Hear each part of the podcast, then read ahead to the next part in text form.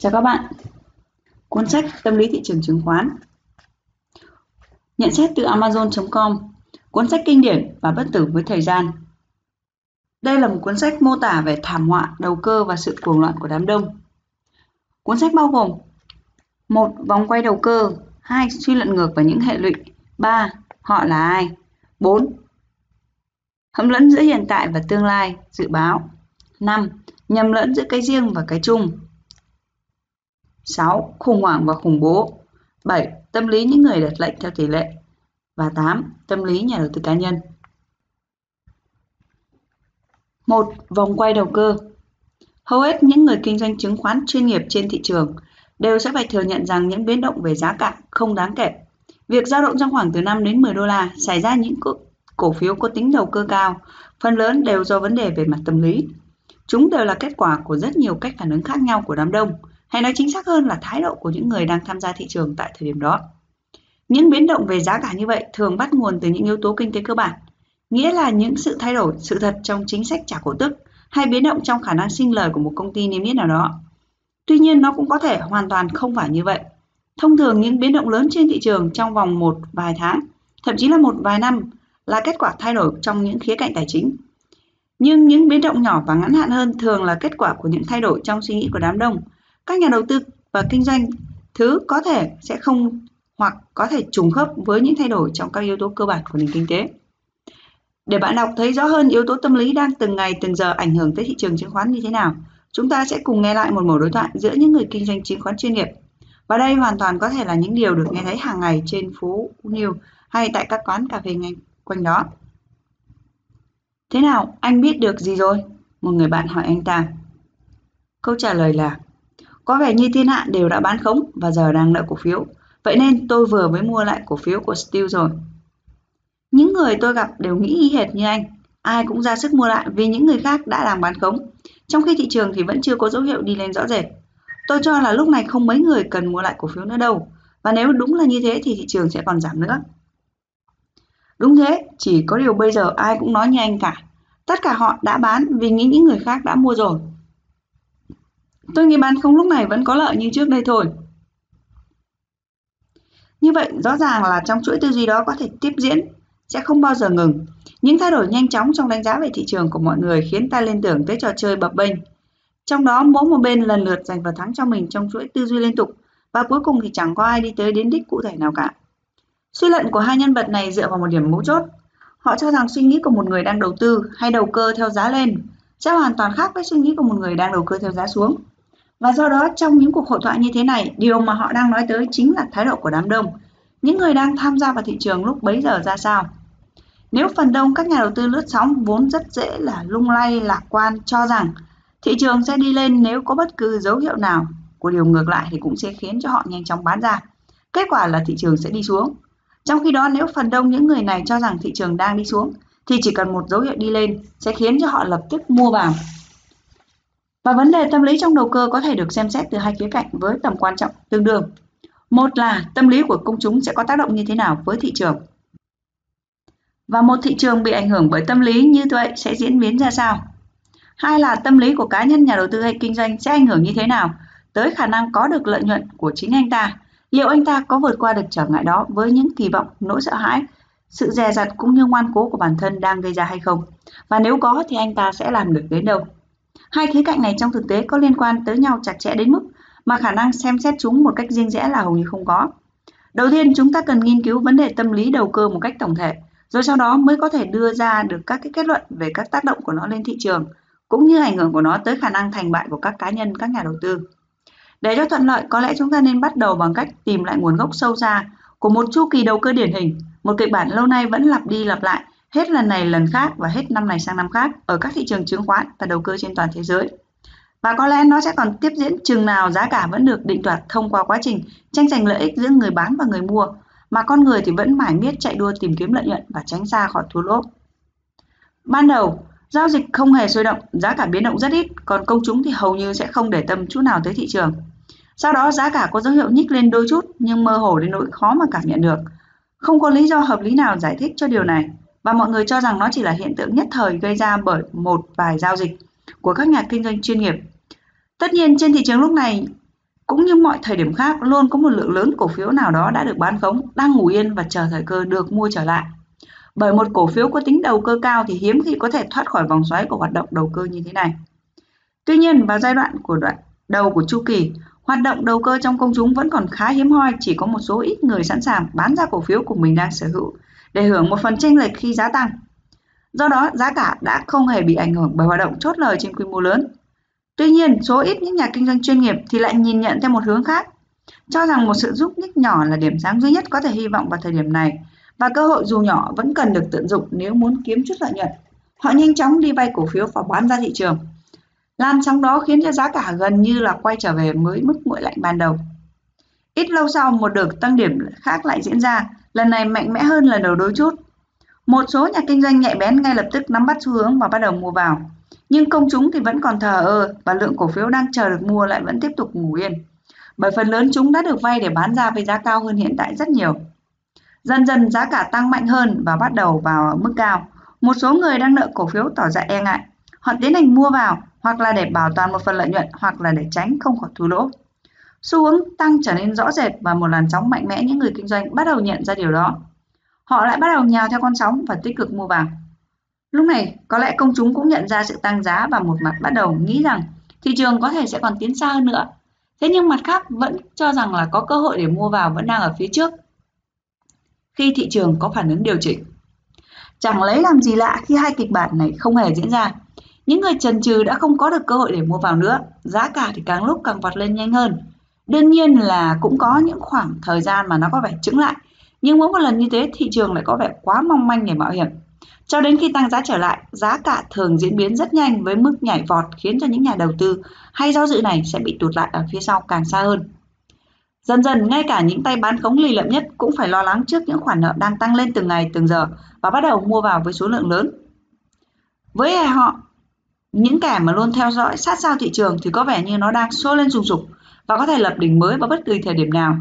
Dù có thể là niềm tin của họ vào xu hướng giá giảm, có chắc chắn đến đâu, thì rốt cục họ cũng sẽ phải đầu hàng sau khi chứng kiến hết đợt tăng điểm này đến đợt tăng điểm khác. Họ bắt buộc phải mua lại tất cả những gì có thể, rồi họ có thể tự an ủi mình rằng là không phải gánh thêm khoản thua lỗ nào nữa. Lúc này đám đông công chúng lại bắt đầu kết luận rằng thị trường hiện nay đang quá vững chắc để có thể đảo chiều. Và điều duy nhất nên làm vào lúc này là mua bằng bất cứ giá nào. Suy nghĩ này sẽ làm giá của một làn sóng mua vào mạnh mẽ hơn nữa. Và điều này lại đẩy giá cả lên một bằng bằng mới cao hơn. Để rồi những cái kẻ nhanh tay mua vào lại có cơ hội là hỉ hả với nhau về những món lời kiếm được một cách dễ dàng và nhanh chóng của mình. Có người mua thì ắt có kẻ bán. Hay nói chính xác hơn là có bao nhiêu cổ phiếu được mua vào thì sẽ có bấy nhiêu cổ phiếu được bán ra. Bởi ở giai đoạn này, trên thực tế là số lượng người mua thường lớn hơn rất nhiều so với số lượng người bán. Vào thời gian đầu của đợt tăng giá, nguồn cung cổ phiếu thường nhỏ giọt và thưa thớt. Nhưng khi giá cả tăng cao hơn, càng ngày có nhiều người nắm giữ cổ phiếu thỏa mãn với mức lợi nhuận của mình thì sẵn sàng bán ra. Những kẻ vẫn gan lì tin vào xu hướng giảm cũng bắt đầu tìm cách hãm bớt đà tăng điểm bằng việc là bán khống mỗi khi giá cả vọt lên với hy vọng nó sẽ là đỉnh cao nhất. Và sau khi đã đạt đỉnh, giá nhất định phải đi xuống. Nhưng những mức đỉnh mới cứ tiếp tục được lập ra và họ sẽ tiếp tục chịu sức ép phải mua lại với giá cao hơn hết lần này tới lần khác. Mỗi lần thì chịu thêm một chút lỗ cho đến khi cái đỉnh thực sự được xác lập. Việc bán ra trong giai đoạn này, theo quy luật, sẽ không xuất phát từ những người đang nắm giữ cổ phiếu nhiều nhất. Những người này thường sẽ có khả năng phán đoán đủ chính xác hoặc có những mối quan hệ đủ sâu rộng để đảm bảo rằng họ luôn có lợi nhuận và cả hai điều này đã ngăn cản họ bán ra trong giai đoạn đầu của đợt tăng điểm. Khi việc tiếp tục nắm giữ cổ phiếu đang hứa hẹn sẽ còn mang lại những khoản lợi nhuận lớn hơn nhiều. Việc giá cả bị đẩy lên cao với mức nào sẽ tùy thuộc vào tình trạng của một nền kinh tế. Nếu tín dụng được thả lỏng và các ngành kinh doanh nói chung đang trong giai đoạn phát đạt thì có thể hy vọng vào một đợt tăng điểm kéo dài. Còn nếu các ngân hàng bắt đầu siết chặt cho vay trong khi sản xuất kinh doanh không lấy làm gì sôi động, thì sức tăng chắc chắn sẽ chỉ ở một mức giới hạn nào đó. Nếu môi trường kinh tế vĩ mô không thuận lợi thì những đợt bán ra ồ ạt từ những tay bán khống trên thực tế là sẽ chấm dứt đà tăng của thị trường. Nhưng nếu thị trường được hỗ trợ bởi nền tảng kinh tế vĩ mô ổn định thì đa tăng lại được duy trì cho đến khi xuất hiện ra một lực bán ra từ những người mua cổ phiếu để đầu tư thực sự và những người này sẽ chỉ bán ra khi cho rằng giá cả đã đạt đỉnh. Ở một khía cạnh nào đó, thị trường luôn là sàn đấu giữa những người đầu tư và đầu cơ. Mối quan tâm chủ yếu của các nhà đầu tư thực sự là tỷ lệ lãi suất, nhưng họ cũng không ngần ngại kiếm lời bằng cách mua thấp bán cao. Những người này sẵn sàng đầu tư vào một cổ phiếu mà họ cho là có tiềm năng ở mức giá cao, có thể đem lại tỷ lệ lãi suất là 6% một năm. Song họ cũng có thể bán chúng ra ngay lập tức để đổi lấy một mức lời chỉ cần 4%. Trong khi đó, một tay đầu cơ chẳng bao giờ quan tâm tới tỷ lệ lãi suất. Anh ta sẽ muốn mua vào trước khi giá tăng và bán khống trước khi giá giảm. Anh ta cũng có thể mua ngay cả khi giá đang ở đỉnh cao của một đợt tăng điểm, miễn là anh ta biết sẽ còn các đợt tăng tiếp theo. Bởi vậy, khi thị trường đi lên, các nhà đầu tư lần lượt cảm thấy thỏa mãn với tỷ lệ lãi suất đạt được và quyết định bán cổ phiếu của mình đi. Do đó, lượng cổ phiếu được quay vòng bởi các nhà đầu cơ sẽ liên tục tăng lên tựa như một quả cầu tuyết, càng lăn càng phình to ra. Thông thường, trong một đợt biến động giá ở mức trung bình với mức tăng từ 5 cho đến 20 đô la một cổ phiếu, thì giao dịch của các nhà đầu tư là ít hơn nhiều so với các nhà đầu cơ. Cứ mỗi 100 cổ phiếu bán ra ở mức 150 đô, thì nhà đầu tư thu được 15 đô nghìn đô la. Nhưng cùng với số tiền trên, nhà đầu cơ có thể dễ dàng quay vòng lượng cổ phiếu lớn hơn đến 10 lần. Lý do khiến lượng cổ phiếu được các nhà đầu tư bán ra thị trường tạo được ảnh hưởng lớn đến như vậy không nằm ở số lượng cổ phiếu bán ra thị trường vào thời điểm đó, mà bởi vì chúng có lượng cung cố định và không bao giờ bị thiếu cho đến khi giá cả bị xuống thấp một cách đáng kể. Ngược lại, những người đầu cơ có thể sẽ mua lại những gì chính anh ta hay những nhà đầu cơ khác đã bán đi ngày hôm trước. Và đến một lúc nào đó dường như tất cả đều đang mua vào, giá cả trở nên rối loạn. Một cổ phiếu đang tăng vọt và có thể khiến những tay bán khống kiên cường nhất cũng phải hốt hoảng. Một cổ phiếu khác cũng đang tăng mạnh tương tự, nhưng rồi sau đó lại lặng lẽ hạ nhiệt ngay lập tức trong khi còn chưa có ai kịp để mắt tới nó, giống như một chú ếch bất ngờ nhảy ra khỏi giếng rồi lặn mất tăm. Một vài cổ phiếu khác cũng đang dao động mạnh không kém. Tuy chỉ là quanh một mức nhất định, giống như một chiếc tàu khổng lồ chạy bằng guồng nước đang cố thoát khỏi chỗ cạn ở trên bãi cát của cửa sông. Nhưng rồi cuối cùng thị trường sẽ cũng phải đi xuống chút ít, nếu không muốn nói là điều chỉnh mạnh. Nó tròng trành như chiếc thuyền đang bị cơn bão lớn đe dọa nuốt trôi hàng hóa trên bong tàu. Đây lại được xem như một điều chỉnh tích cực mặc dù nó chẳng có lợi cho ai ngoài những kẻ đầu cơ theo giá giảm. Nhưng sau một chút sóng gió, giá cả lại trở lại mức cao như cũ và mọi người đều hài lòng. Ngoại trừ một vài kẻ bảo thủ nhất vẫn còn ảo tưởng về xu hướng đi xuống vững chắc của thị trường. Họ sẽ lập tức bị coi như những kẻ tầm thường chỉ đáng để làm chủ đề cho những câu chuyện phiếm. Kỳ lạ thay, dù giá cả đang ở mức cao và mọi người đều đang mua vào, nhưng dường như vẫn luôn có đủ cổ phiếu chào bán cho những người mới muốn tham gia vào thị trường. Và có một vài tư duy đủ kỳ quặc để dành thời gian làm bận đầu mình với những điều như thế. Còn nhận ra rằng cổ phiếu nói chung đến bây giờ không còn tăng mạnh như trước nữa. Nếu không muốn nói là đang dậm chân tại chỗ. Những tay đầu cơ đang nắm giữ cổ phiếu nhiều nhất đang nhận thấy thị trường bây giờ đã đủ lớn để hấp thụ lượng cổ phiếu khổng lồ của họ nên đang bán ra dần dần. Và như vậy vẫn luôn có đủ cổ phiếu quay vòng trên thị trường. Những nhà đại tư bản của chúng ta hiếm khi nào lại ở trong tình trạng hết hàng. Họ chỉ đơn giản là có nhiều cổ phiếu hơn khi giá thấp và ít cổ phiếu hơn khi giá đang lên cao mà thôi. Hơn nữa rất lâu trước khi nguồn cung cổ phiếu có nguy cơ bị cạn kiệt, rất nhiều cổ phiếu mới đã ra đời. Khi thị trường đang sôi động với lượng người tham gia đông đảo, một lượng bán chốt lời có thể được hấp thụ trong vòng 3 đến 4 ngày hoặc một tuần. Sau đó giá cả mới giảm xuống, nhưng nếu lượng đầu cơ không nhiều, thị trường có thể sẽ trụ vững ở mức đỉnh trong vài tuần, thậm chí là vài tháng. Những người nắm nhiều cổ phiếu sẽ có cơ hội kiếm được những món lợi nhuận lớn nhờ bán dần những đợt với số lượng nhỏ ra thị trường trước khi giá cả chìm sâu. Những tay bán khống quy mô lớn hóa ra lại không phải những người hùng không thể bị đánh bại. Họ thường bán ra quá sớm và sau đó ngậm ngùi chứng kiến thị trường liên tiếp lập những kỷ lục mới. Hoặc là nắm giữ quá lâu và phải chịu thua lỗ nặng trước khi thoát khỏi thị trường. Trong những đợt bán chốt lời như thế này, nhà đầu tư giá lên sẽ vô tình nhận được rất nhiều sự giúp đỡ không chủ ý từ các nhà đầu tư giá xuống.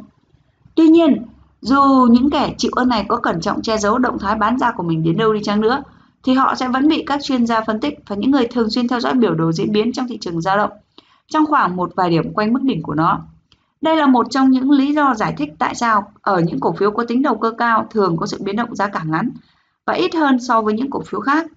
Điều này ngược lại với những gì mọi người vẫn lầm tưởng, hình thức bán khống rất khó tồn tại trong thị trường hạn hẹp.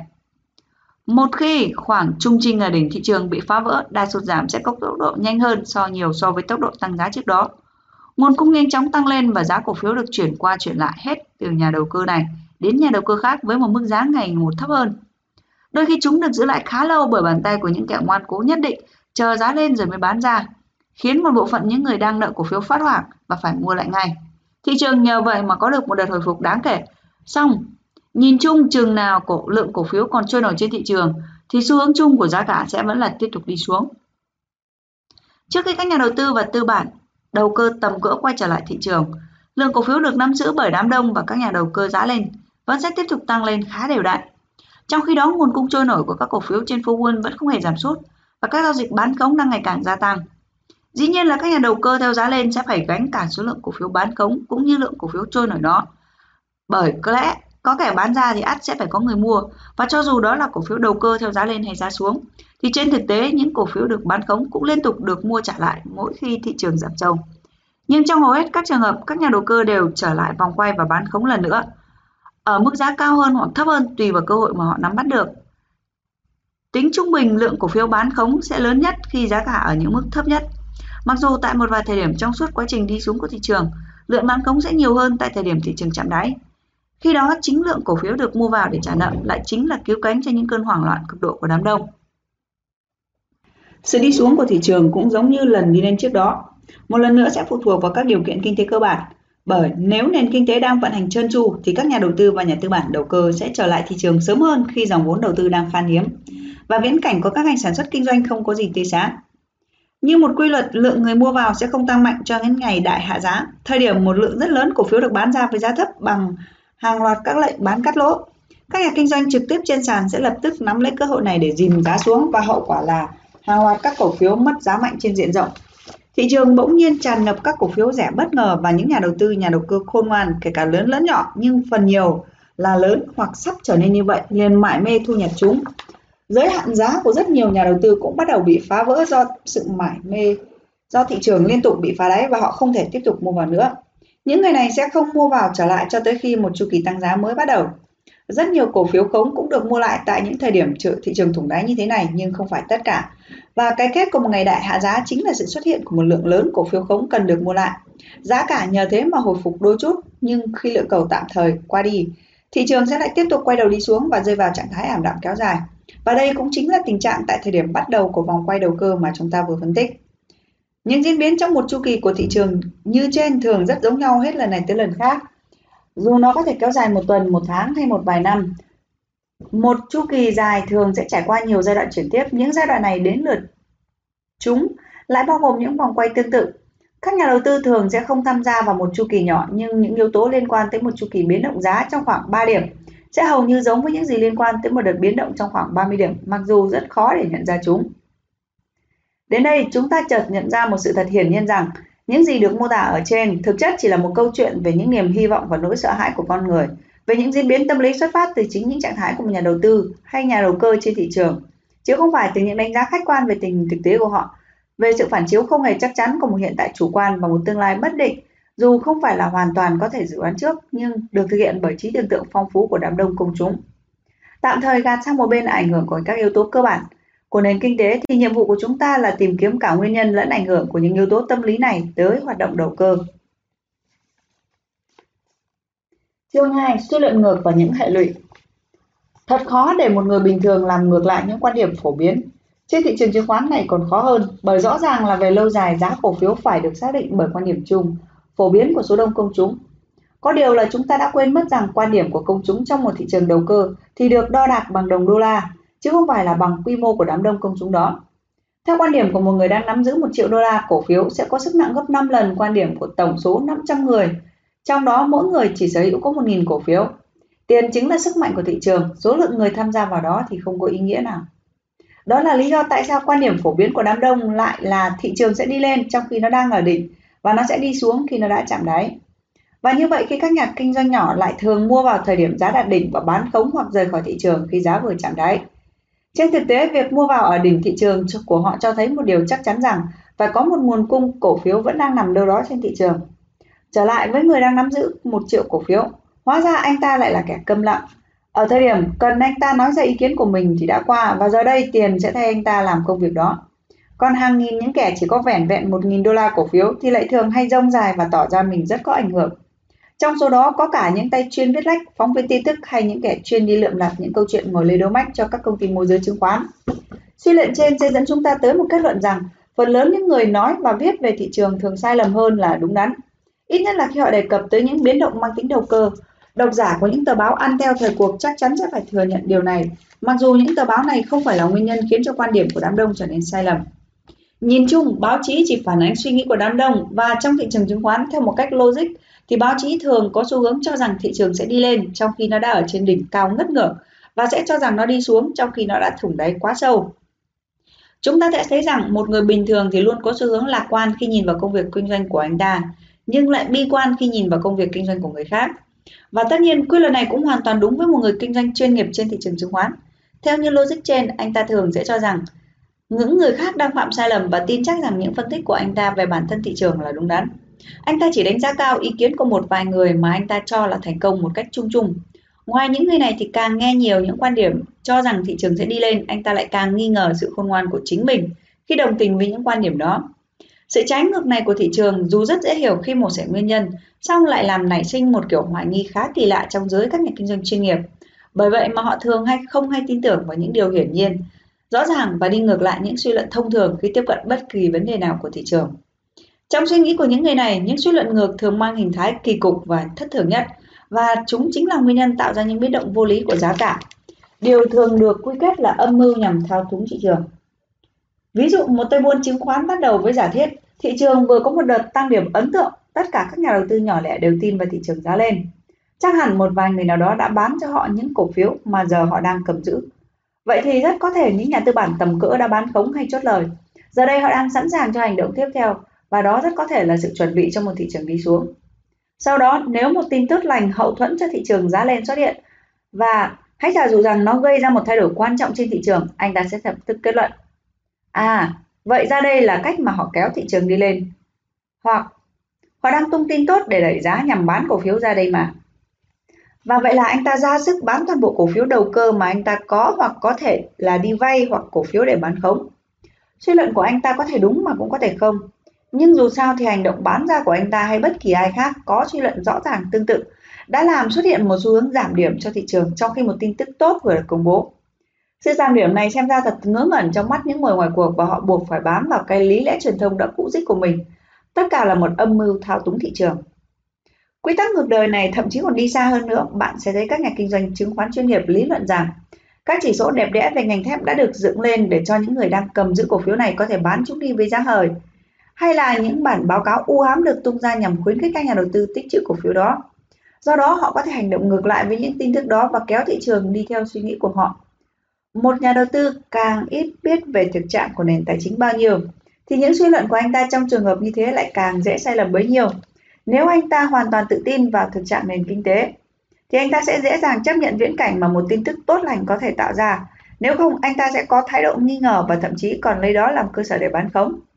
Ngược lại, nếu anh ta biết rằng nền kinh tế đang trong tình trạng không ổn định, anh ta sẽ không suy diễn một tin tức xấu như là một âm mưu nhằm thúc đẩy sự tích trữ cổ phiếu.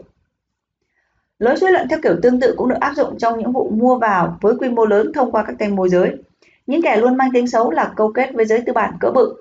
Trên thực tế, những trong trường hợp này chúng ta sẽ thấy quá trình suy luận ngược thậm chí còn diễn ra tới hai lần. Việc mua vào như vậy sẽ gây ấn tượng cho những người quan sát theo ba cách. Một, những người ngoài cuộc sẽ nhận định đó là xu hướng đi lên của thị trường, đúng như những gì nó thể hiện ra ngoài.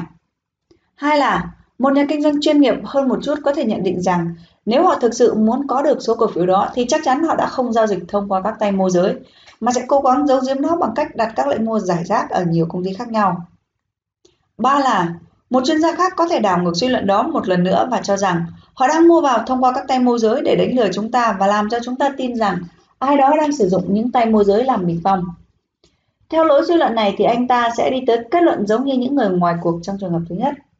Suy luận của các nhà kinh doanh còn có thể trở nên phức tạp hơn nữa khi một lượng mua hay bán lớn được thực hiện công khai bởi một tay chuyên nghiệp có tầm cỡ trên thị trường. Vốn nổi tiếng là kiếm được những khoản lợi nhuận khổng lồ thông qua các hoạt động mua đi bán lại. Nếu anh ta mua vào 50.000 cổ phiếu thì những người kinh doanh chứng khoán khác sẽ sẵn sàng bán cho anh ta, trong khi nhận định của họ về thị trường không bị tác động nhiều. Đơn giản vì họ biết rằng anh ta có thể sẽ bán chúng đi ngay ngày hôm sau hay thậm chí chỉ vài giờ sau để kiếm lời. Chính vì lý do này mà đôi khi nhiều nhà tư bản lớn thực hiện giao dịch thông qua những tay kinh doanh sừng sỏ này nhằm thực hiện cho được các mục đích của mình mà không hề gây nghi ngờ. Do đó, trò chơi trí tuệ tinh vi xung quanh những vụ mua bán lớn như thế này thường trở nên vô cùng phức tạp. Chúng ta sẽ thấy phương pháp suy luận ngược này đặc biệt có tác dụng tại thời điểm thị trường đang ở đỉnh hoặc chạm đáy. Khi quá trình phân phối hay tích trữ đang diễn ra trên quy mô lớn, một thị trường thừa cổ phiếu nhìn chung sẽ liên tục thở ơ với những tin tức tốt lành, dù nó vừa mới trải qua một đợt tăng điểm khá mạnh. Ngược lại, một thị trường không hề thụt giảm trước tin trước xấu chứng tỏ nó đang khá khát cổ phiếu. Ở khoảng giữa hai điểm cực đó, các nhà tư bản sẽ chẳng có lý do gì mà phải che giấu động thái của mình. Một khi đã tích lũy đủ ở mức giá thấp, họ sẽ không ngần ngại lộ mình là người công khai, đi đầu tin tưởng vào xu hướng tăng giá của thị trường và có đầy đủ lý do để thực hiện các lệnh mua của mình. Và điều này sẽ còn tiếp diễn cho tới khi họ đã sẵn sàng bán ra. Tương tự, khi đã bán được lượng lớn cổ phiếu với giá hời, họ cũng không cần thiết phải che giấu hành động của mình nữa. Mặc cho những lệnh bán công khai của họ giờ đây có thể khiến thị trường thị trường xấu đi trong vài tháng hay thậm chí là cả năm. Còn trong suốt quá trình đi lên của thị trường, một con cừu non ngơ ngác mới chính là kẻ kiếm ra tiền. Bởi anh đã biết chấp nhận sự thực rằng những nó gì nó vốn có, trong khi đó, một tay kinh doanh chuyên nghiệp lại thường cố tình đi ngược lại xu thế và thua lẫn nặng bởi chính thói quen suy luận ngược về đầy hoài nghi, theo kiểu cầm đèn chạy chiếc ô tô của chính mình. Một nhà kinh doanh thành công cuối cùng sẽ học được cách nhận biết khi nào nên đi ngược lại những diễn biến tự nhiên của suy luận và khi nào nên giữ chúng như nguyên như vậy. Dần dần anh ta sẽ tôi luyện nó thành bản năng. Tuy nhiên với một tay lính mới trên thị trường chứng khoán thì kiểu suy luận ngược này lại rất nguy hiểm bởi anh ta sẽ áp dụng nó trong bất kỳ trường hợp nào. Đối với anh ta, một tin tức tốt có thể là biểu hiện của một xu thế đi lươn mạnh mẽ của thị trường, hoặc là nó là dấu hiệu cho thấy ai đó đang cố gắng làm giá để dễ dàng bán ra. Tin xấu có thể đơn thuần chỉ ra rằng thị trường đang đi xuống, hoặc có thể là một âm mưu nhằm tích lũy được một lượng lớn cổ phiếu với giá thấp. Một người buôn bán chứng khoán nghiệp dư do đó sẽ cảm thấy vô cùng bối rối. Anh ta như thể đang chơi đùa với những công cụ của các tay buôn chuyên nghiệp vô cùng sắc bén nhưng cũng dễ gây thương tích nếu không biết cách sử dụng. Vậy, phỏng có ích gì khi anh ta cứ cố công áp dụng các suy luận của mình và mọi diễn biến của thị trường trong khi mọi sự kiện đang xảy ra đều có thể diễn biến theo hai cách khác nhau? Thực ra cũng khó mà chắc chắn được liệu thói quen hoài nghi những điều hiển nhiên của một tay buôn chuyên nghiệp có mang lại cho anh ta nhiều lợi ích về lâu dài hay không. Có lẽ là ai trong chúng ta cũng từng chạm mặt với những người như vậy, đặc biệt là những kẻ vô công rồi nghề. Tại các văn phòng môi giới chứng khoán, những người luôn luôn hoang mang bởi chính suy nghĩ máy móc của mình, điều vốn là hậu quả của việc liên tục thay đổi các quan điểm về thị trường. Họ luôn cố công tìm kiếm những lý do sâu xa của mọi thứ, kể cả những điều đã trở nên rõ ràng nhất. Họ cho rằng thậm chí quy kết là Morgan và Rockefeller là những kẻ chuyên dùng thủ đoạn nhỏ nhen xấu xa nhất và gán cho họ những âm mưu xảo quyệt nhất. Đối với những sự việc mà hai nhà tài chính này thậm chí chẳng buồn mảy may để tâm tới. Bộ máy tư duy của họ có lẽ cũng đã bị trục chặt do phải đảo chiều quá nhiều lần rồi chăng? Có lẽ không một quy tắc nào có thể thích hợp hơn trong hoàn cảnh này bằng nguyên tắc ngắn gọn và cơ bản nhất. Hãy tuân theo lẽ tự nhiên. Giữ chỗ đầu óc tỉnh táo và cởi mở, tránh những suy diễn xa xôi. Tuy nhiên, còn một vài gợi ý khác như sau. Nếu đang tham gia thị trường, đừng cố bênh vực những niềm tin sai lầm của bản thân bằng cách vận dụng lối suy luận lắt léo trước những thực sự hiển nhiên. Nếu bạn đang mua vào hoặc bán khống, bạn sẽ có xu hướng đánh giá sự việc một cách chủ quan và sẽ cố gắng xoay chuyển nó theo hướng giống với những định kiến mà bạn đã mang sẵn trong đầu. Có lẽ là không quá khi nói rằng đây chính là trở ngại lớn nhất trên con đường dẫn tới thành công. Điều tối thiểu nhất mà bạn có thể làm lúc này là hãy tránh suy luận ngược nhằm biện hộ cho trạng thái của chính mình. Sau một đợt tăng điểm kéo dài, đừng cố dùng suy luận ngược để thuyết phục bản thân rằng giá sẽ còn lên cao hơn nữa. Tương tự sau một đợt xuống giá mạnh, cũng đừng để những suy diễn bi quan trở nên quá phức tạp. Hãy tỏ ra nghi ngờ tin tốt khi giá cả đã lên cao và tin xấu khi giá cả đã xuống thấp. Hãy nhớ rằng một tin tức chỉ có thể gây ra một sự biến động trong giá cả nếu sự biến động xảy ra trước khi tin tức có thể chính thức được công bố. Do kết quả của những lời đồn hay những kỳ vọng của đám đông thì sẽ không lặp lại lần nữa sau khi lời công bố chính thức được đưa ra. Nhưng nếu trước khi tin tức đó được chính thức công bố mà không có bất cứ sự biến động nào về giá cả, thì sau đó nó sẽ tác động tới tình hình hiện tại của thị trường và có thể gây ra sự biến động về giá cả nhiều lắm. Nhầm lẫn giữa hiện tại và tương lai, dự báo.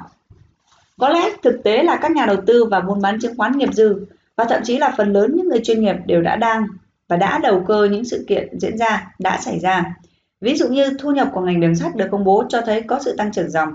Rất nhiều người sẽ ngay lập tức lập luận một cách non nớt rằng lợi nhuận tăng có nghĩa là cổ tức cũng sẽ tăng, giá cả sẽ lên và tôi sẽ mua vàng. Nhưng thực tế thì hoàn toàn không phải như vậy. Lẽ ra phải nói rằng giá cả đã tăng một khoảng tương đương với mức tăng trưởng lợi nhuận rồi.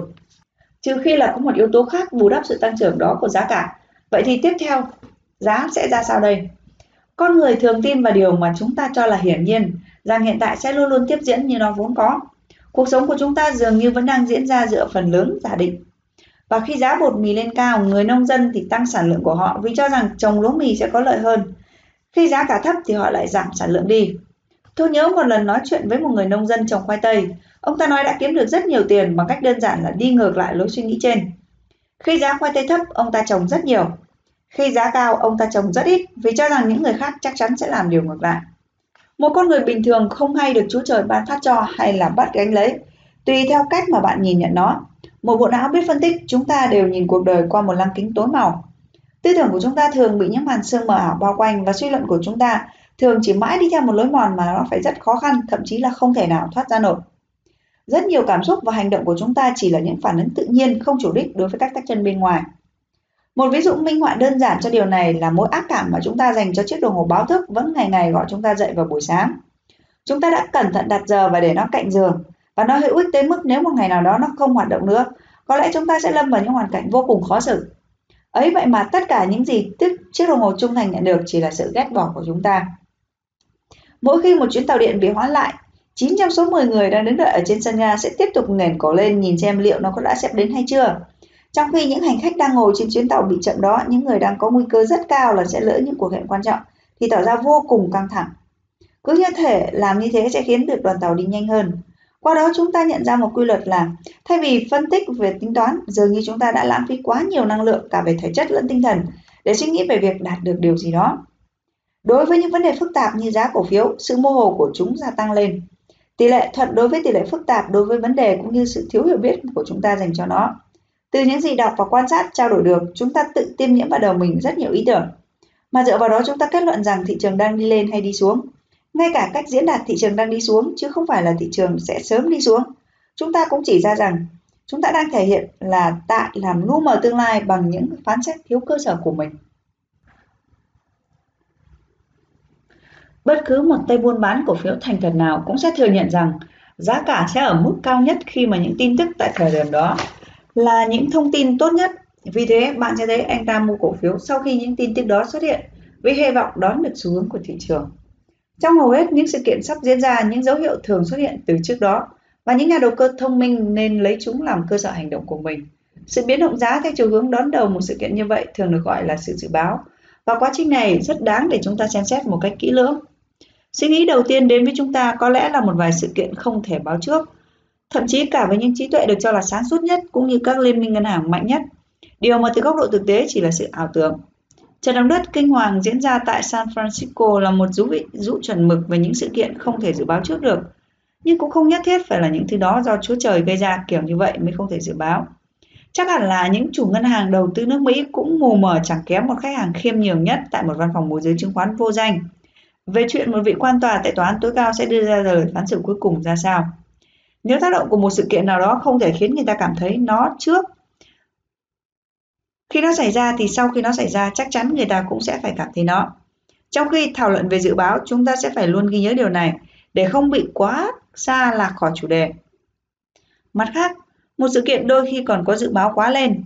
Nếu cổ tức của một cổ phiếu nào sẽ tăng từ 4 lên 5%, những tay đầu cơ hăng hái nhất sẽ sẵn sàng tin đồn rằng tỷ lệ cổ tức mới nhất có thể lên tới 6 hoặc 7%. Để đến khi tin tức chính thống đưa ra con số 5% thì đó sẽ được coi như một sự thất vọng và làm giá của cổ phiếu đổ xuống thấp. Nói chung, bất cứ sự kiện nào dưới sự kiểm soát của những tựa nhà tư bản lớn hay những yếu tố tài chính chịu sự chi phối của các liên minh ngân hàng đều có thể được dự báo trước. Đối với một điều chắc chắn sẽ xảy ra, luôn luôn có những nguồn lực xuất hiện giúp người ta tận dụng được nó. Cho dù nó chỉ chắc chắn hoặc có thể dự báo được đối với một số rất ít người. Song mức độ biết trước về môi trường kinh doanh trong tương lai của những người trong cuộc lại thường bị thổi phồng quá mức do quá bị phụ thuộc vào các vụ mùa, thái độ của người dân cũng như chính sách của các nhà cầm quyền, đặc biệt là ở Mỹ. Viễn cảnh về môi trường kinh doanh đã trở thành một vấn đề khá phức tạp, không một thế lực nào có thể điều khiển được người dân Mỹ. Bởi vậy mà bất cứ một âm mưu nào đều được thực hiện một cách rất khôn khéo và tinh vi. Hơn nữa, ý kiến của công chúng đang càng ngày càng trở nên dễ bị lung lay hơn bởi sự phổ biến của thông tin và sức mạnh nhanh chóng của các bộ phận những người quan tâm tới thời cuộc. Thật dễ hiểu khi một nhà tài chính có kinh nghiệm cũng phải thốt lên rằng giá mà tại thời điểm năm 1870 tôi có được nguồn vốn khổng lồ như bây giờ để đầu tư hay giá mà ngày hôm nay cũng giống như năm 1870. Một kết luận chính xác nhất về thời điểm để kết thúc sự tác động của một sự kiện nào đó có thể được rút ra từ việc phân tích kỹ lưỡng hoàn cảnh từ mọi góc độ. Câu hỏi lớn hơn ở đây à, khi nào xu hướng bán giao hoặc mua trở nên phổ biến và rõ ràng nhất? Ví dụ như năm 1907, thời điểm an toàn và thuận lợi nhất để mua cổ phiếu. Những cổ phiếu có tỷ lệ cao cao về mặt cổ tức là vào ngày thứ hai trong khi hàng loạt các nhà băng công bố tỷ lệ dự trữ của họ giảm mạnh. Thị trường mở cửa ở mức thấp hơn vài điểm dưới sức ép thanh khoản. Nhưng sau cùng, những cổ phiếu chủ đạo vẫn giữ được giá. Có thể giải thích sự việc này một cách đơn giản là tình hình đã không còn có thể xấu hơn nữa. Và khi tất cả các bên liên quan sẽ phải hợp sức để cùng nhau giải quyết nếu không muốn chứng kiến một sự đổ vỡ kinh hoàng. Trong chiến dịch bầu cử tổng thống năm 1900 cũng vậy, giá cổ phiếu đã xuống mức thấp nhất khi Bryan đề cử. Tất cả những đồng tất cả đều đồng thanh thốt lên. Ông ta không thể trúng cử được. Chính vì vậy việc ông ta đã đề cử được coi là điều tồi tệ nhất có thể xảy ra và cũng chính là thời điểm đó là thời điểm của các tin tức bị thời sự bi quan nhất. Sau đó sự thất bại của Bryan ngày càng trở nên rõ ràng và chắc chắn hơn. Giá cổ phiếu vì vậy cũng phục hồi trở lại, phản ánh đúng tình hình kinh tế và tài chính lúc bấy giờ. Tuy nhiên, đối với các nhà tư bản, việc dự báo trước các sự kiện có thể diễn ra không phải là khó khăn lớn nhất. Trở ngại lớn nhất chính là sự không chắc chắn trong chiều hướng tác động của các sự kiện đấy. Nó khiến những đầu óc minh mẫn nhất và những thông tin chính xác nhất cũng có thể được giải quyết qua những khả năng mang tính cân bằng có phạm vi bó gọn trong một xu hướng nhất định. Trong một số trường hợp, sự không chắc chắn này còn gây ra nhiều áp lực hơn cả những hậu quả tồi tệ nhất khi sự kiện đó được diễn ra. Một ví dụ điển hình là quyết định của tòa án tối cao về một chính sách vốn vẫn không có rõ ràng, khiến cho rất nhiều doanh nghiệp lo lắng và thậm chí còn không dám tiến hành một dự án hay ký kết hợp đồng quan trọng. Đó là thời điểm công ty Northern Security bị kiện vì độc quyền năm 1904. Những công ty lớn khó có thể tự đánh giá được liệu mình có đang độc quyền hay không. Chính sự không chắc chắn đó làm cho thị trường đi xuống. Chính vì vậy, một kết cục bất lợi là điều đã được nhiều người dự đoán trước, cho dù cuối cùng chưa chắc mọi chuyện đã tồi tệ đến vậy. Tuy nhiên, điều đó lại không đúng với trường hợp vụ kiện của tập đoàn là Standard Oil và American Tobacco vào năm 1911. Bởi sự quyết định của tòa lúc đó chính là điềm báo về những rắc rối sẽ đến. Đầu tiên là nó được đón nhận bởi hàng loạt các động thái tích cực trên thị trường do mọi mối nghi ngờ đã được phá bỏ. Nhưng một đợt đi xuống lại bắt đầu ngay sau đó và không hề được ngăn chặn cho đến khi chính phủ tuyên bố khởi kiện tập đoàn thép The United States Steel Corporation. Đây được coi là điều tồi tệ nhất có thể xảy ra và theo sau đó là điều tốt đẹp hơn, thị trường sẽ tăng điểm trở lại. Thường thì khi có một sự kiện không chắc chắn nào đó xảy ra, thị trường sẽ đóng vai trò là người đánh giá chính xác nhất các khả năng. Mỗi một người tham gia vào đó đều có lý lẽ để hậu thuẫn cho quan điểm của mình và anh ta sẽ biện minh cho nó một cách mạnh mẽ nếu cảm thấy tự tin và vừa phải nếu vẫn còn đôi chút nghi ngờ. Kết quả của các ý kiến trái chiều nhau có thể là một mức giá không biến động hay biến động trong một khoảng hẹp hoặc là thay đổi theo cả hai chiều hướng, nhiều hay ít còn phụ thuộc vào tỷ lệ mạnh yếu giữa bên mua và bên bán. Đương nhiên chúng ta cần nhớ rằng tiền mới là thứ quyết định chứ không phải là số lượng người bán hay người mua. Quan điểm mà một vài nhà tư bản tầm cỡ có được thông qua các kênh thông tin đáng tin cậy về một sự kiện nào đó sắp diễn ra có thể là đối trọng đáng kể cho các quan điểm trái ngược của hàng nghìn nhà đầu tư nhỏ lẻ. Trong thực tế đó là điều rất thường thấy như những gì đã được giải thích trong các chương trước. Thậm chí hành động của cá nhân một nhà đầu tư cũng có thể ảnh hưởng giá cả theo chiều hướng mà anh ta tin tưởng. Khi tin rằng giá đang thấp trong khi mọi thứ đang cho thấy một xu hướng đi lên, anh ta sẽ tập trung nguồn lực để tích lũy càng nhiều cổ phiếu càng tốt. Sau khi giá đã tăng một mức nhất định, nếu nhận thấy một vài yếu tố có thể làm cho giá giảm, thì dù không thực sự tin vào điều đó cho lắm, anh ta vẫn cho rằng sẽ là khôn ngoan hơn nếu bán bớt những gì đã tích lũy được trước đó và thu lời một cách an toàn. Sau đó, nếu thấy giá đã đủ cao, đủ cao trong nháy ghép, anh ta sẽ là một người bán hàng rất dễ tính. Và nếu cảm thấy những bất chắc có thể xảy ra, anh ta sẽ bán sạch sẽ, bán sạch sẽ trong nháy ghép và thoải mái đón nhận bất cứ kết quả nào. Nhưng rồi nếu những gì anh ta cho là một sự đầu cơ thiếu an toàn lại vẫn cứ khiến cho giá tiếp tục đi lên, anh ta sẽ muốn bán khống vài trăm cổ phiếu nào đó như một cách giải tỏa đống tiền vừa thu về được cũng như cho chính đầu óc của anh ta. Tuy nhiên, sự khác biệt trong quan điểm của các nhà đầu tư mới là thứ có ảnh hưởng lớn nhất khiến thị trường phản ứng lại với những thay đổi. Một sự kiện khiến một nhà đầu tư phải xoa xả bớt cả một số cổ phiếu anh ta đang cầm giữ lại lại là một diễn biến vô hại, thậm chí là có lợi với một ai đó, khiến người này án minh bất động hay thậm chí là mua thêm vào. Bằng tập hợp muôn vàn màu sắc những ý kiến, tính cách, thông tin đối lập và đa dạng, giá cả lúc này được xác định đó mới chính là chỉ số thực tự trong môi trường đầu tư. Từ những phân tích trên, chúng ta cần thấy rằng không chỉ có các khả năng mà thậm chí cả những khả năng xa xôi nhất về những điều sắp xảy ra được phản ánh trên thị trường thật khó để có một sự kiện kiện nào có với tầm quan trọng đủ để thu hút sự quan tâm chung của tất cả mọi người lại dẫn đến mâu thuẫn trong cách nhìn về xu hướng và tác động của nó lên thị trường. Và cũng chẳng sẽ có gì lạ khi mà một câu hô hào xuất hiện trên các mặt báo rằng, những hành động cần thiết của toàn thể dân tộc 90 triệu người đã tạo ra và duy trì khối lượng giao dịch lớn. Sẽ khiến cho một vài kẻ lạc quan mù quáng mua vào 100 cổ phiếu Union và đồng thời khiến cho những kẻ bi quan tội lỗi coi đó là bằng chứng rõ ràng về sự thiếu vắng các thông tin tốt trên thị trường và sẵn sàng bán khống 100 cổ phiếu Union để thể hiện chắc chắn sự chắc chắn của mình về điều đó. Chính những kẻ đầu cơ trên phạm vi rộng mới là thủ phạm gây ra phần lớn những biến động ngớ ngẩn nhất trên thị trường. Bởi việc khiến một tay đầu cơ dạng này mua vào khi số lượng cổ phiếu anh ta vay ra để bán khống đã ngập tới tận cổ và đấy là việc quá dễ dàng. Một tin tức bị coi là không có mấy ý nghĩa nhưng lúc khác đối với anh ta sẽ có tầm quan trọng đáng kể. Nỗi sợ hãi của anh ta tăng theo cấp số mũ so với tốc độ tăng của khối lượng cổ phiếu mà anh ta cần mua lại. Tương tự, một tay đầu cơ đang ngập trong cổ phiếu có thể sẽ ném cổ phiếu qua cửa sổ khi nghe thấy một câu chuyện ngớ ngẩn về cuộc chiến tranh nào đó giữa Horus và Romani. Trong khi chẳng buồn để mắt xem vị trí địa lý của hai đất nước này xa xôi ở đâu đó trên bản đồ. Những biến động do những sự ngu xuẩn như vậy thường gây ra những những điều tương đối rất là nhỏ, và nguyên nhân thường là nỗi sợ hãi bị phóng đại quá mức về những gì người khác có thể làm. Và bạn thì đang có quá nhiều cổ phiếu để có thể ngồi yên mà nhìn chuyện đó xảy ra. Hơn nữa, cho dù những người này không có ý định phá thị trường thì biết đâu lại chẳng có một cơ số những kẻ khác cũng nghĩ giống bạn, cũng sợ một cuộc tấn công như vậy. Và cũng sẽ cố bán ra càng nhiều cổ phiếu càng tốt làm cho thị trường đi xuống thực sự.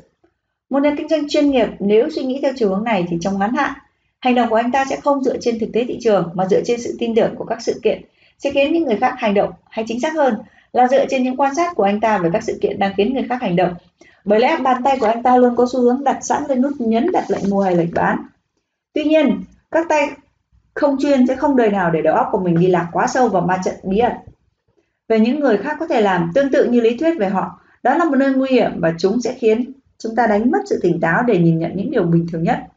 Hơn nữa, những kẻ khác có thể không ngu ngốc như chúng ta nghĩ về họ, thậm chí ngay cả khi thị trường có xu hướng gói gọn trong một khả năng, thì chúng ta lại có quá nhiều điều để có thể lựa chọn ra một khả năng có lợi nhất.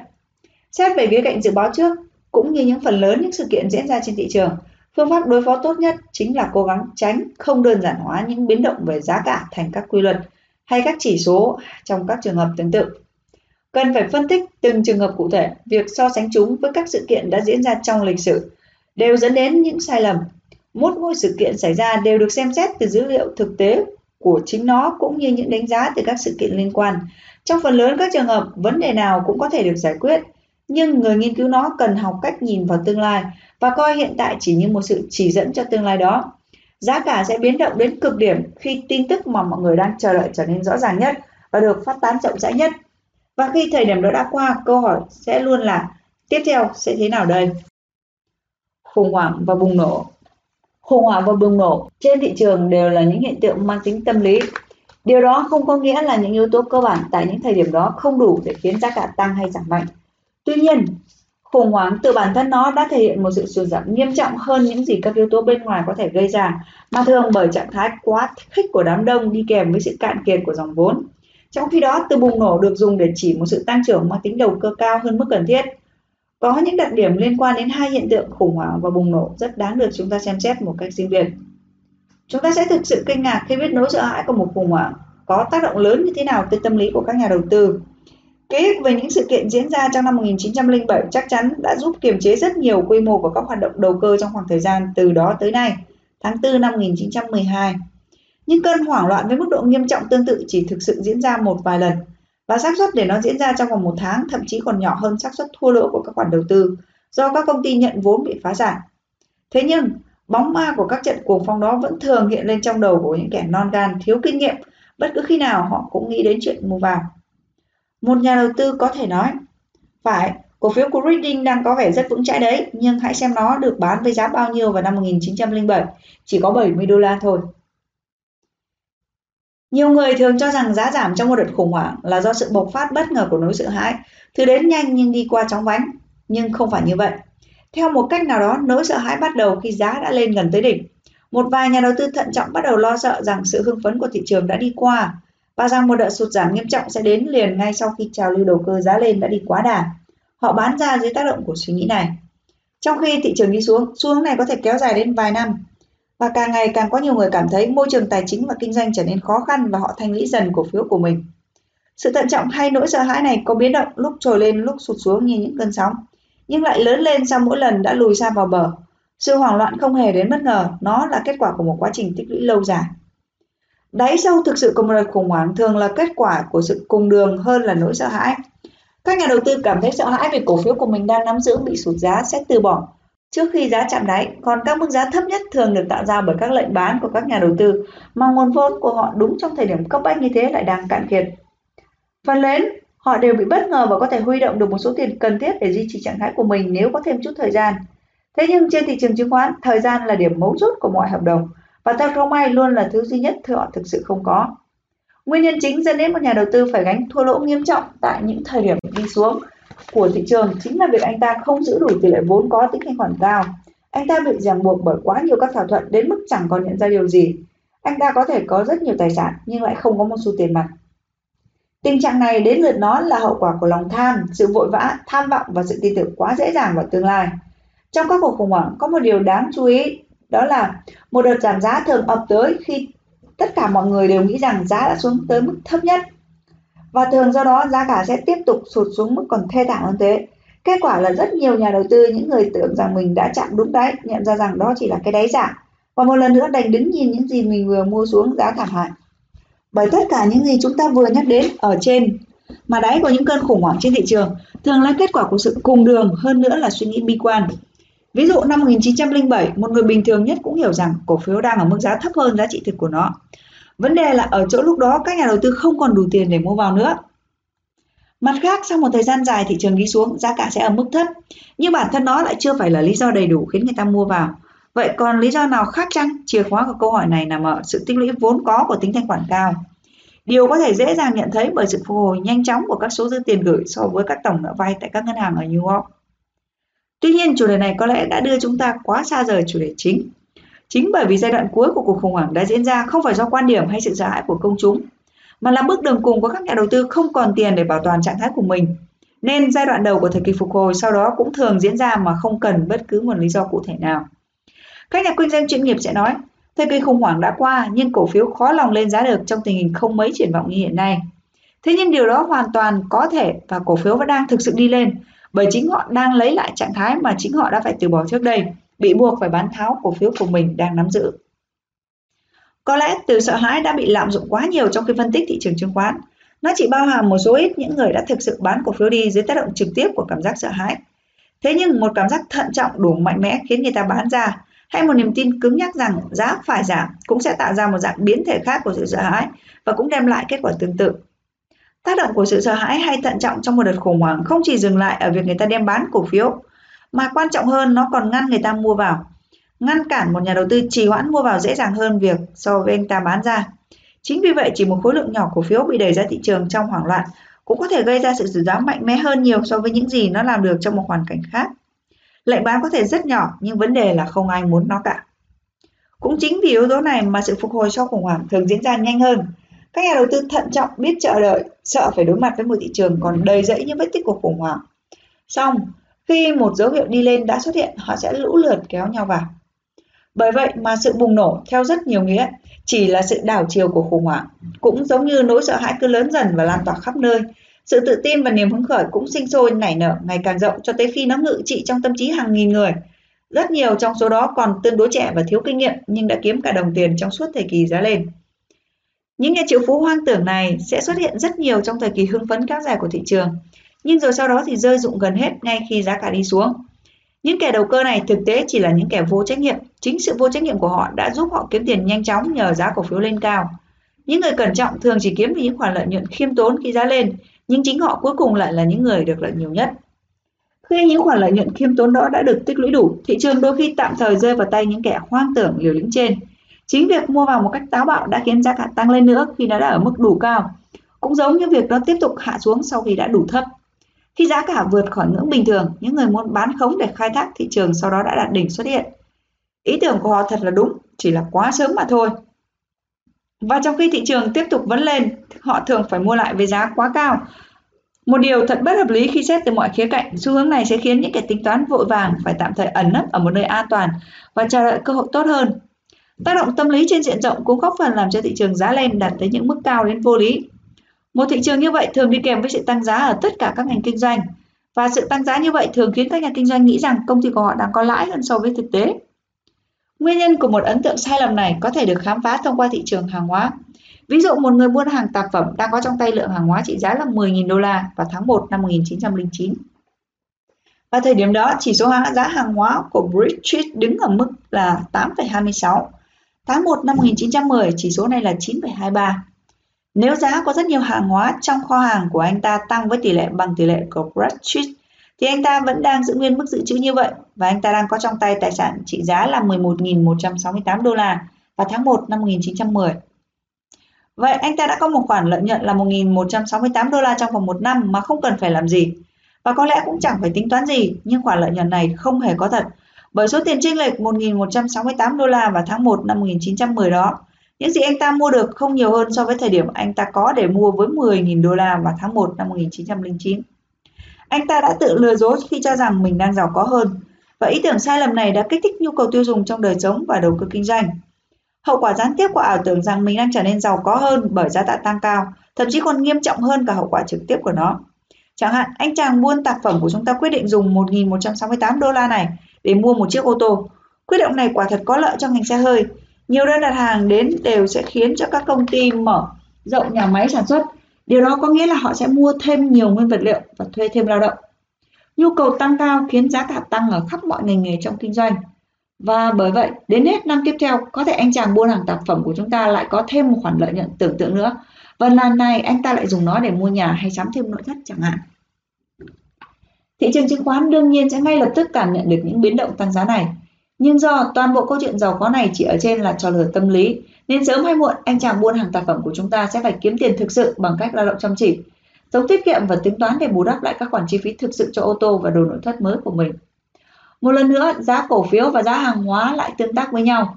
Nếu anh chàng bán tạp phẩm của chúng ta thêm vào lợi nhuận tưởng tượng 1.168 đô la, lại thấy giá của mấy cổ phiếu mà anh ta mua để đầu tư tăng thêm khoảng 10%, chắc anh ta sẽ còn tiêu xài nhiều hơn nữa và cũng như vậy.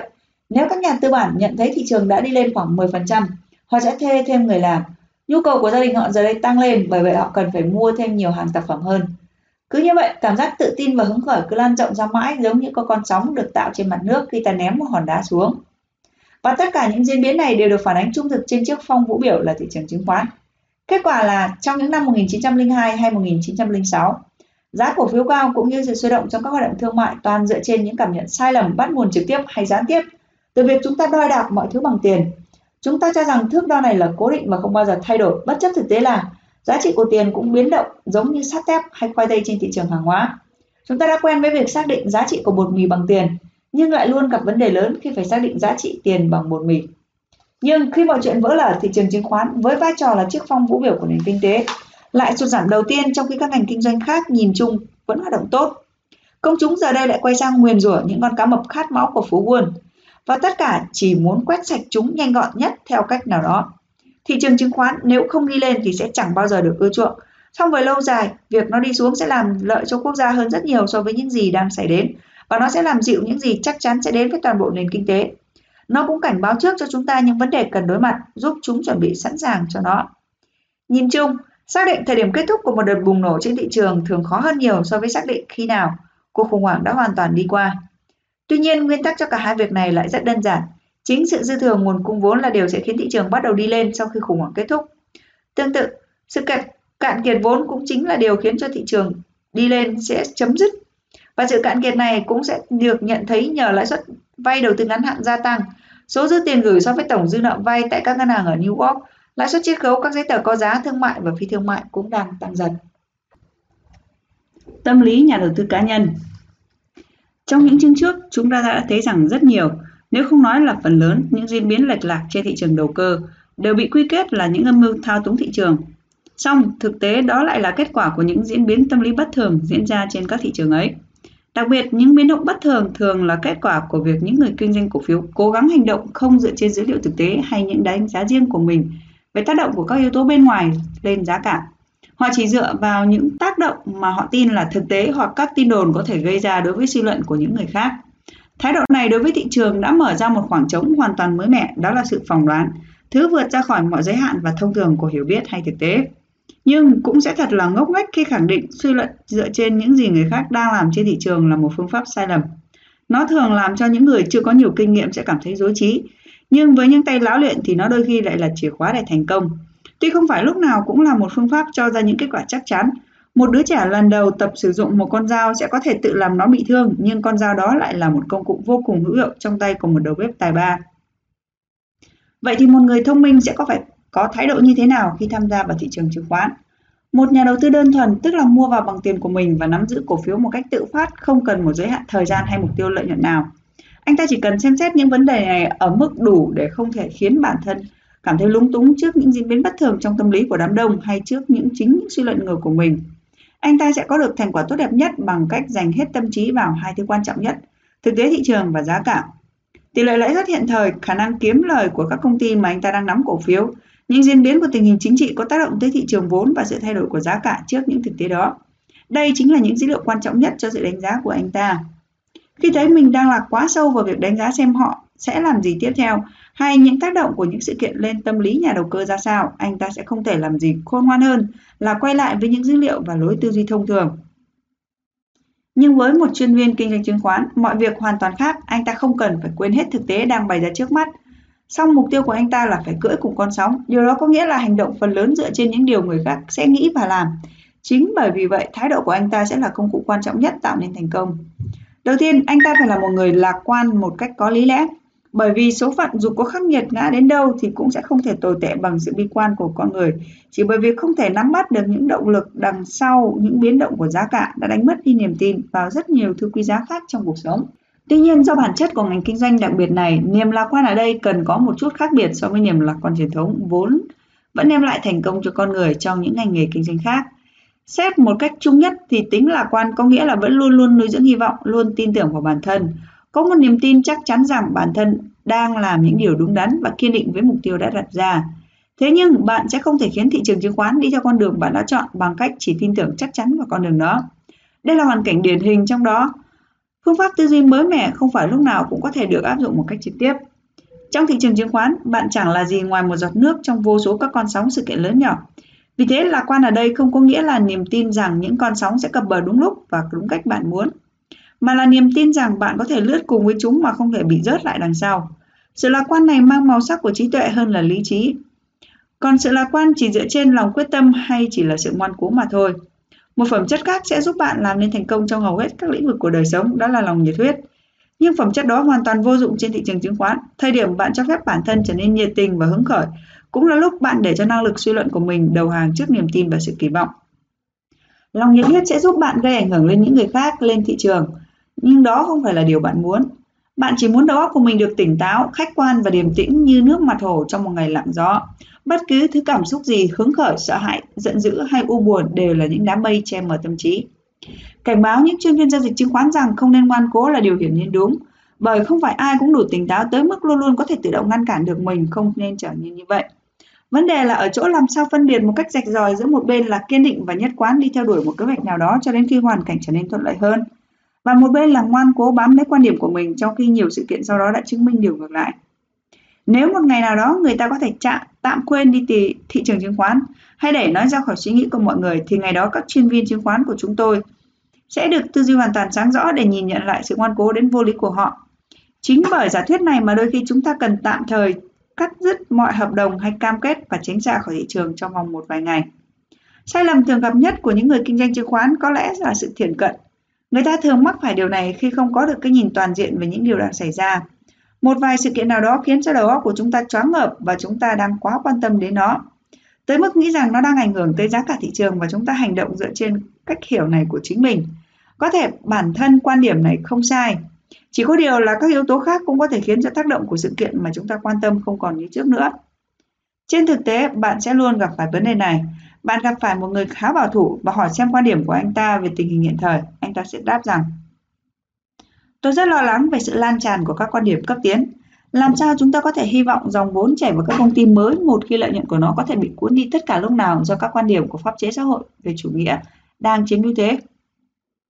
Bạn nhẹ nhàng gợi cho anh ta nhớ về vụ mùa bội thu của ngành nông nghiệp trong năm nay, về tình hình kinh doanh tốt đẹp của ngân hàng và sự sôi động của thị trường thương mại. Nhưng tất cả những thứ đó không gây được bất cứ ấn tượng nào với anh bạn đáng kính đó cả. Anh ta đã bán hết cổ phiếu của mình và giờ đang cất tiền ở nơi an toàn là ngân hàng. Và anh ta cũng sẽ không mua lại cho đến khi công chúng có quan điểm lành mạnh hơn. Người tiếp theo mà bạn hỏi thăm sẽ nói, Thị trường sẽ không thể xuống sâu với tình hình mùa vụ thuận lợi như thế này đâu. Sản lượng nông nghiệp là cơ sở của mọi thứ, với hơn 9 tỷ đô la gặt hái được từ các nông trại và được chạy thẳng vào các ngành kinh tế khác, chúng ta chắc chắn sẽ có một viễn cảnh tốt đẹp trong thời gian tới. Lúc này bạn lại đề cập tới thuyết cấp tiến, mối nguy về từ những người ủng hộ chủ nghĩa xã hội, về giá cả đời sống tăng cao. Nhưng anh ta sẽ nghĩ những điều này chẳng hề quan trọng so với 9 tỷ đô, và tất nhiên là anh ta đang mua dần cổ phiếu vào. Hãy cảnh giác với câu nói đâu là yếu tố quan trọng nhất ở thời điểm hiện nay. Trừ khi diễn biến của thị trường cho thấy mọi người đang đồng ý với bạn, mỗi người đều đang suy nghĩ theo cách riêng của mình, vậy thì cứ cho rằng bạn có suy nghĩ khác với mọi người, cho dù không phải lúc nào bạn cũng thấy như thế. Thị trường chứng khoán là sự kết hợp của rất nhiều cách nghĩ với rất nhiều điểm khác biệt nhau. Bởi vậy, dù bạn có một yếu tố nào đó quan trọng đến đâu thì nó cũng không thể điều khiển được diễn biến của giá cả bất chấp mọi yếu tố. Một ví dụ điển hình của việc áp đặt quan điểm cá nhân là câu chuyện về linh cảm. Nếu đôi khi danh từ này thực sự mang một ý nghĩa nào đó thì đó cũng chỉ là sự một dâng trào đột ngột và mạnh mẽ của bản năng trước khi một ý tưởng nào đó khiến các nhà kinh doanh quyết định theo đuổi nó bất chấp mọi lý do. Trong rất nhiều trường hợp, linh cảm không là gì khác ngoài một sự thôi thúc mạnh mẽ. Hầu hết các nhà kinh doanh đều nhiều lần phát biểu rằng, tôi có cảm giác là chúng ta phải làm việc này ngay hoặc không hiểu sao tôi không thích đề nghị này lắm. Nhưng lại không thể đưa ra một lời giải thích rõ ràng cho những quan điểm đó. Linh cảm của một người đã theo dõi thị trường chứng khoán đến nửa đời người cũng vậy. Chắc chắn đó là kết quả của sự tích tụ rất nhiều những dấu hiệu nhỏ, mà mỗi một dấu hiệu đều quá mờ nhạt đến nỗi đầu óc của bản thân các chủ thể cũng không thể xem xét một cách rõ ràng được. Chỉ những nhà kinh doanh thành công sẽ dần học được những diễn biến tâm lý của bản thân và làm quen với những sai lầm mà anh ta thường gặp phải trong khi đánh giá thị trường. Nếu thấy bản thân đang quá vội vã đưa ra kết luận, anh ta sẽ học cách chờ đợi. Sau khi đã đưa ra quyết định, anh ta sẽ ngâm ngợi đợi quyết định đó trong một thời gian nhất định cho tới khi cảm thấy nó đã chín muồi. Kể cả khi cảm thấy sự tự tin nhất, anh ta cũng không dồn hết quyết tâm vào một động thái nào đó mà để dành lại chút khoảng trống. Nếu cảm thấy mình đang quá thận trọng, anh ta sẽ học cách mạo hiểm hơn chút.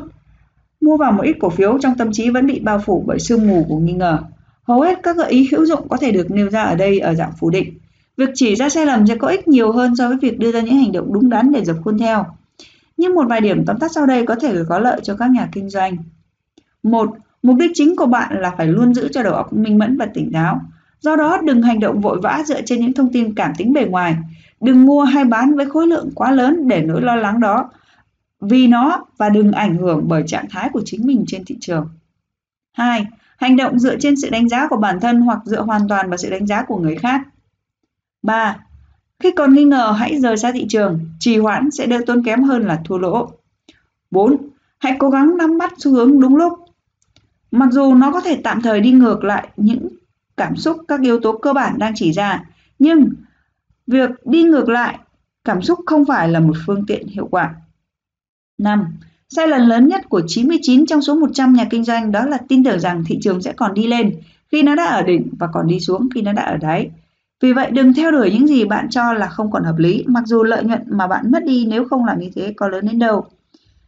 Những gì vừa được nhắc đến trong chương này còn khá mới mẻ, khi được nghiên cứu một cách kỹ càng hơn, chúng ta sẽ có thể nói về nó một cách chắc chắn hơn.